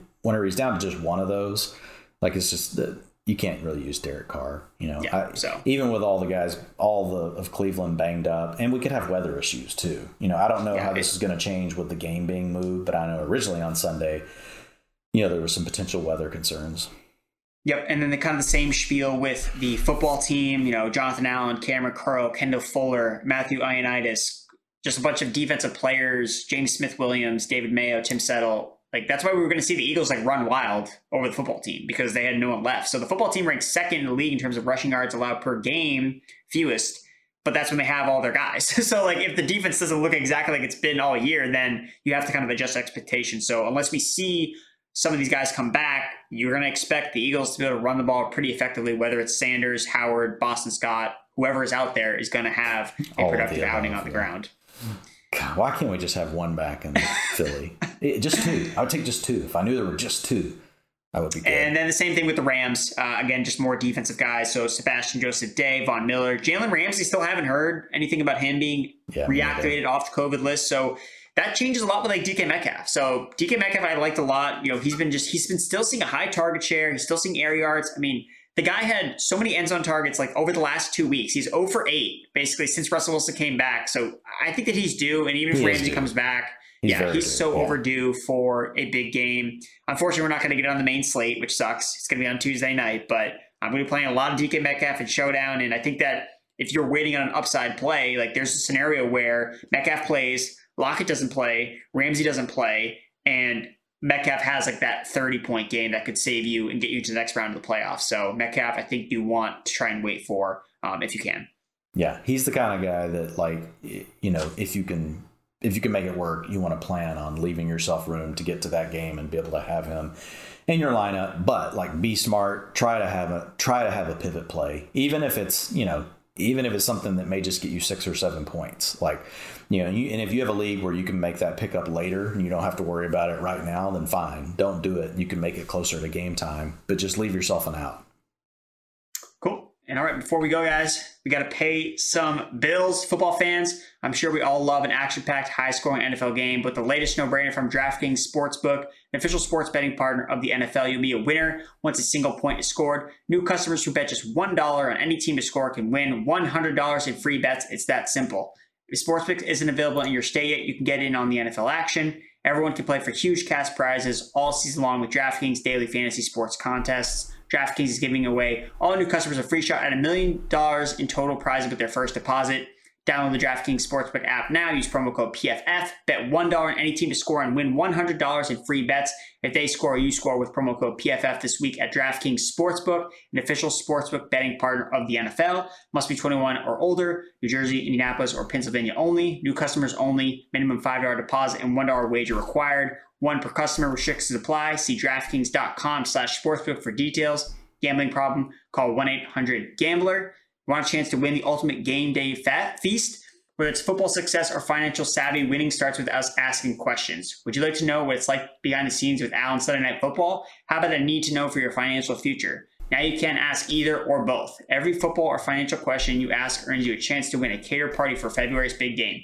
PFF will throw a party worth up to 2500 for the big game in February for up to 25 guests, and the winner can choose whatever food they want. This week's question comes from James in Chicago. What is the greatest game you've ever been on call for? Submit your questions at westernsouthern.com slash askchris. One more time, that is westernsouthern.com slash askchris. If you're watching on YouTube, check out the link in the description below. Remember, with Western and Southern, you are rest assured on game day. Right now, you get 25% off any PFF sub with the code Collinsworth. Grade and data are alive for every single player who logged a snap last week. What can you get with a PFF subscription? All of PFF's locked article content, PFF's NFL and college football betting dashboards, our grade power projections, cover probabilities, and betting values. 1 to 100 grades of every single player, including the top rookies on every team, player prop tool, which shows plus EV value for every NFL prop, and more. Support the pod and use promo code Collinsworth for 25% off any sub. That's going to do it for us folks here, Dwain.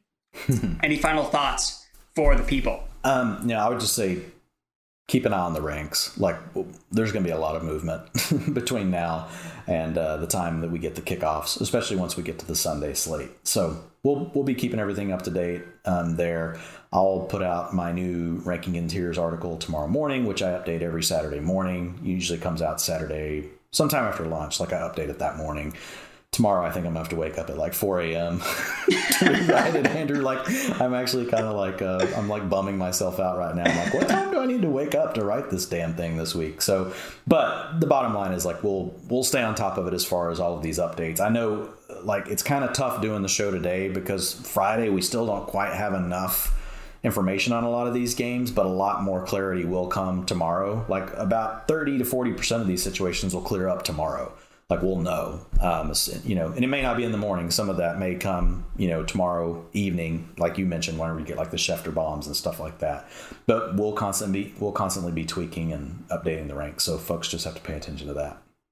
Yep and we just saw something else trickling about mitchell so he's not going to be playing in this upcoming game and it's it's tricky with thursday night because the 49ers have a quick turnaround on thursday. So again i know that people don't like Jeff Wilson, but he's going to be a guy that we're going to be playing in the fantasy playoffs. So continue to trust the process, look at the usage, read Dwain's utilization report, and be like, hey, man, Jeff Wilson's not that bad of a play. So again, thank you all for tuning in. We appreciate this long podcast. We appreciate you sticking around. I hope you had some fun. Hope you had some laughs, Dwayne, because really, we got to laugh at some of this stuff, man. I think we're probably just... going to laugh at some of our ranks, like when we look back at the, you know, after the week's over yeah, it's it's yeah. going to be an interesting weekend for sure. But again, guys, have fun, have a good time, and again, we will be back next time. So again, thank you all for checking out the PFF Fantasy Football Podcast. I'm Andrew. He's Dwain.